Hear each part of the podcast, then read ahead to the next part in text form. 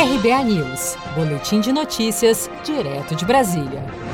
Estados Unidos abrem 2,5 milhões de vagas de empregos em meio à paralisação da economia pela pandemia do novo coronavírus. Taxa de desemprego nos Estados Unidos cai e surpreende analistas com queda em abril de 14,7%, enquanto em maio esse índice foi de 13,3%. No período foram criadas 2,5 milhões de vagas de emprego nos Estados Unidos, muitas em razão de algumas medidas de estados americanos de flexibilização na política de isolamento social. A previsão dos economistas era um fechamento de mais de 8 milhões de vagas de emprego em maio em território americano.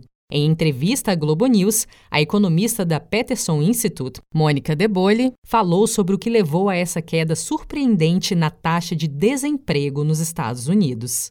Explico. Eu acho que a leitura está um pouco ao contrário, porque, na verdade, o que acontece é que, sim, o mercado americano, o mercado, de trabalho americano é muito flexível, mas a medida mais importante que foi tomada e que, e que veio com força no mês de maio não foram as medidas para as famílias, foi a medida, foram as medidas para as pequenas empresas e para os pequenos negócios. Então, dentro do pacote grande fiscal que havia sido aprovado, da ordem de 10 pontos percentuais do PIB, havia um programa específico para small businesses, para pequenos negociantes e pequenos negócios, que são os que mais empregam.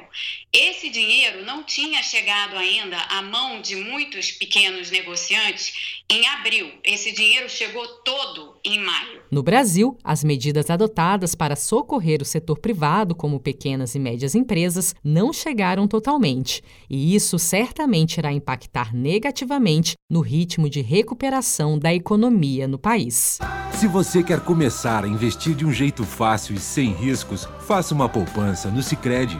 As pequenas economias do seu dia a dia vão se transformar na segurança do presente e do futuro. Separe um valor todos os meses e invista em você.